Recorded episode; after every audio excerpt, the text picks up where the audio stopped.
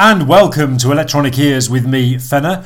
Let's uh, kick off this week's show with a track by a band called Agar Agar, who my son put me onto this week. Unusual for him to recommend an electronic band to me. Um, it's taken from their EP called Carden, C A R D E N. And originally, I was going to play the opening track on the album. And as the week's gone on, I've kind of liked every different track at different points. This is the one that I've settled on for now, though. This I'll no doubt play some of the other tracks over the coming weeks, but this one is called Symbiose.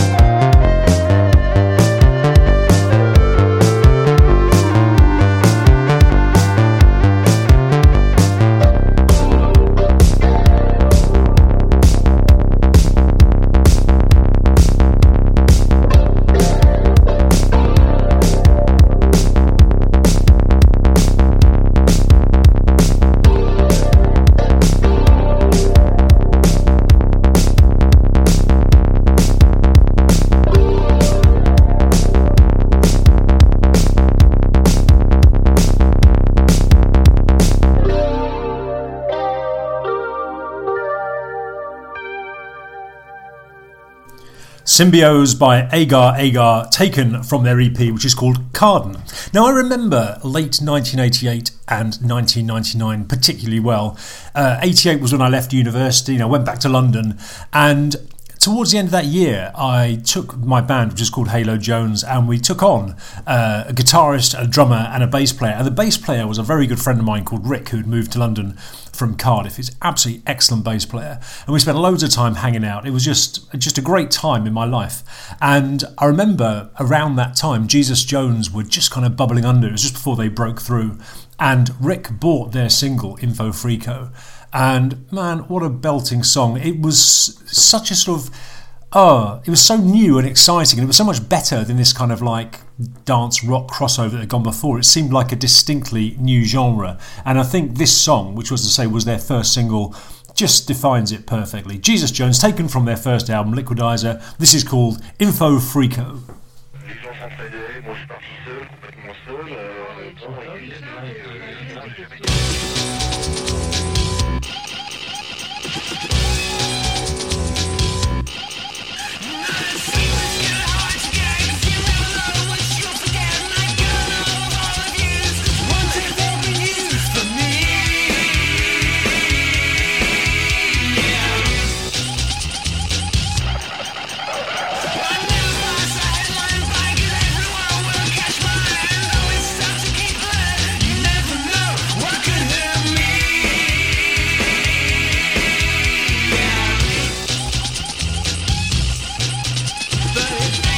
down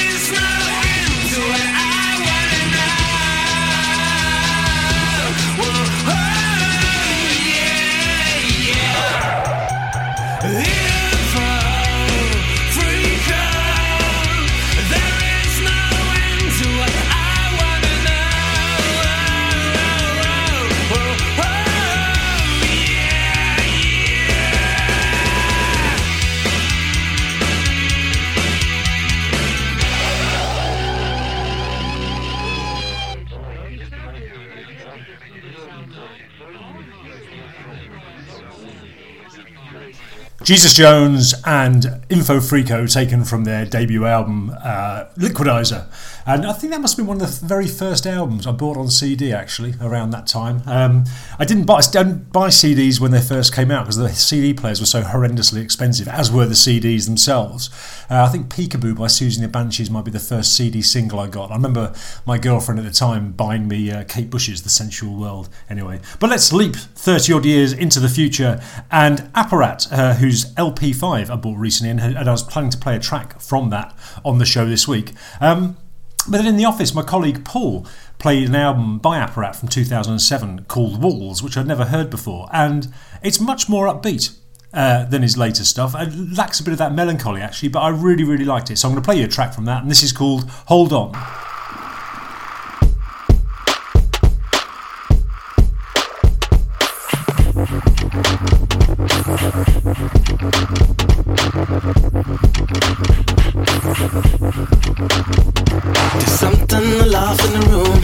I don't know what it's up to. So blame it all on the moon. And there's nothing we could do. And I'd like to make this thing happening. Yes, happening. Said I'd like to make this thing happening. Is it happening? Hold on to all you got.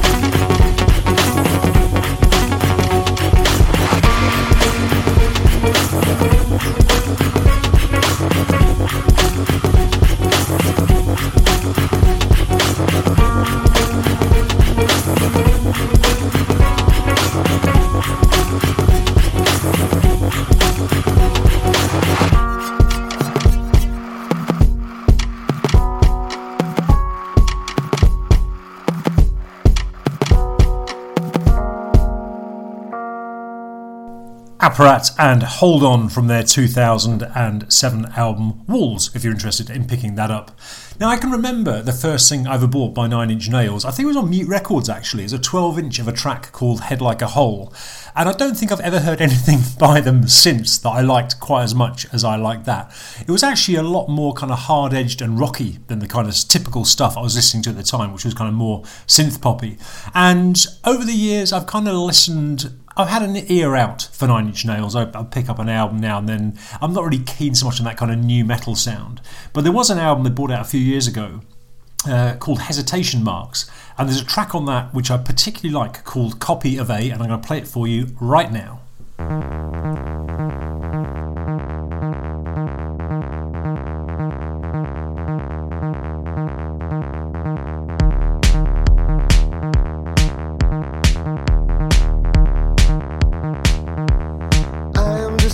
copy of a copy of a copy.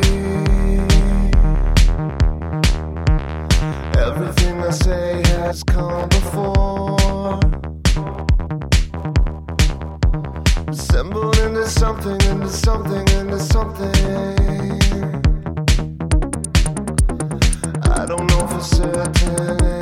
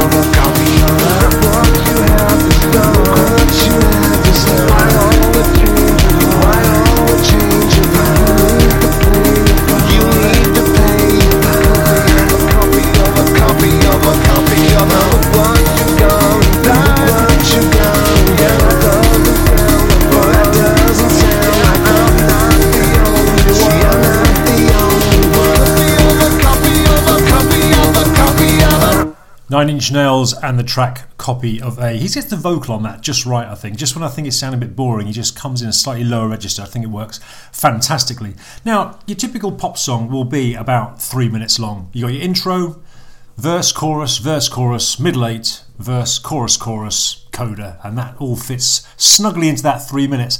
But in the 60s, uh, singles started getting a bit longer, and I think the Beatles, when they released Hey Jude, they actually extended it slightly to make it the longest single that had ever been released. But of course, over time, you got then got Kraftwerk a few years later releasing Autobahn, and the album version that's 24 minutes long. But it's an interesting thing, isn't it? If you're going to have a longer song, how do you keep it interesting? And I think sometimes it'll be almost like it's two or three songs uh, put together and other times a song just evolves over time, and sometimes it's just a very, very long groove. And this week I was listening to Archive's album, You All Look the Same to Me, which is a great album, actually, highly recommend. A really interesting band, very low profile as far as I know, but very good. Archive, they're called. And there's this track which comes in at a staggering 15 and a half minutes, so sit back and enjoy this. And just just pay a little bit of attention, I think makes it interesting to just hear how the song evolves. This is Archive and Finding It So Hard.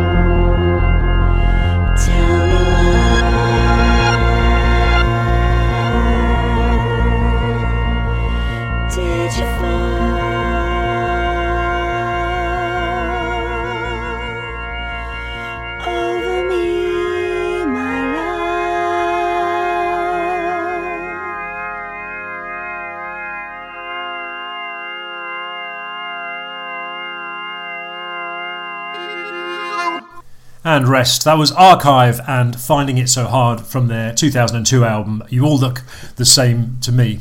Now, one of the things that's changed, I think, over the time I've been recording the show is that I've become far more interested in analog synthesis and the people who do that. So, thinking of people like Craven Faults and Zoe Blade, uh, you know, and that involves a lot of work with sequencers. And it was only kind of since I've taken more of an interest in the actual process and the equipment itself that I realised why so much stuff was it was so exciting at the time to have this sequence ability, and that's remained part of kind of the analog synth um, process really.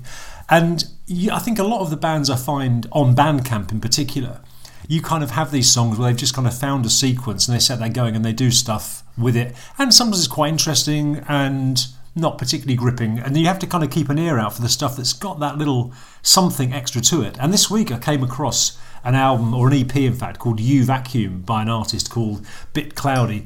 And it has a song that really does fit that mould. that starts off sounding just like a bit of kind of generic analog synth sequencer work. Um, and then finds its own space and becomes, I think, really interesting. It's called Hours to Kill, and this is the mono image version.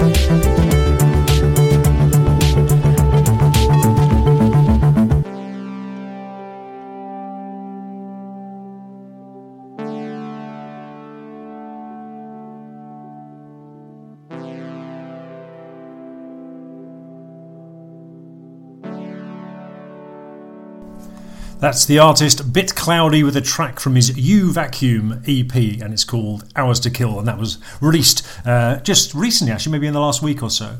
Now, it's rare that my son's musical world and mine cross, uh, particularly by accident. Uh, he's very much into classical music and jazz. He's a great guitarist. Um, not so much into the electronic music, although we do listen to a lot of stuff together. We don't sort of live in separate musical rooms, as it were. But this week he mentioned in passing that he was learning to play a track called Electric Counterpoint by Steve Reich.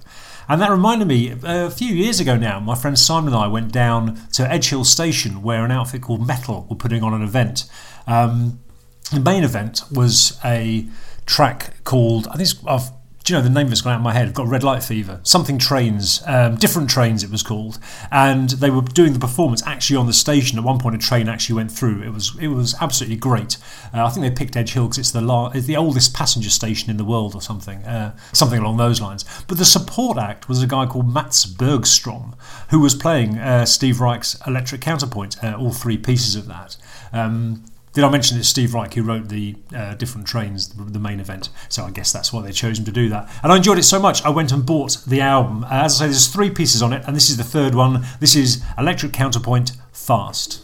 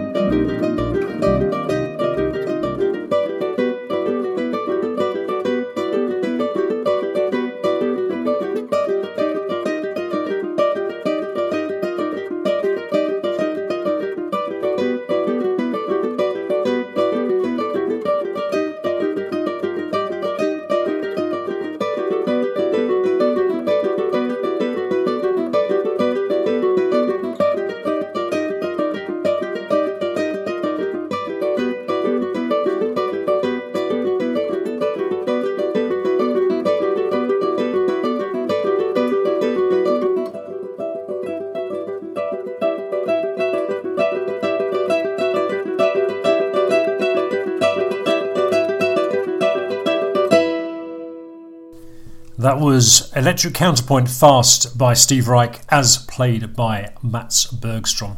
Now, if you're a Twitter user, you may have come across a guy called Simon Ricketts, who was, in his day job, was the night uh, editor or the uh, night guy for the Guardian newspaper.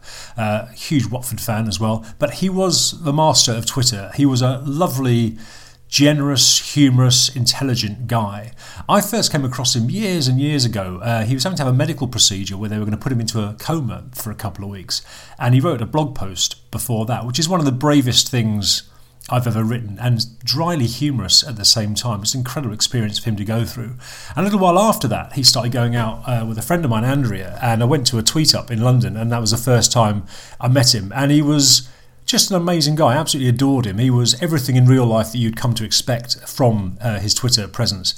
Um, I only met him a couple of times over the years, but I used to interact with him on Twitter, and I always enjoyed his tweets. He was, as I say, he was just a absolute master of the form. I mean, Twitter has become a nasty place these days. I think uh, you can still find some goodness in there, but he was just a real ray of sunshine.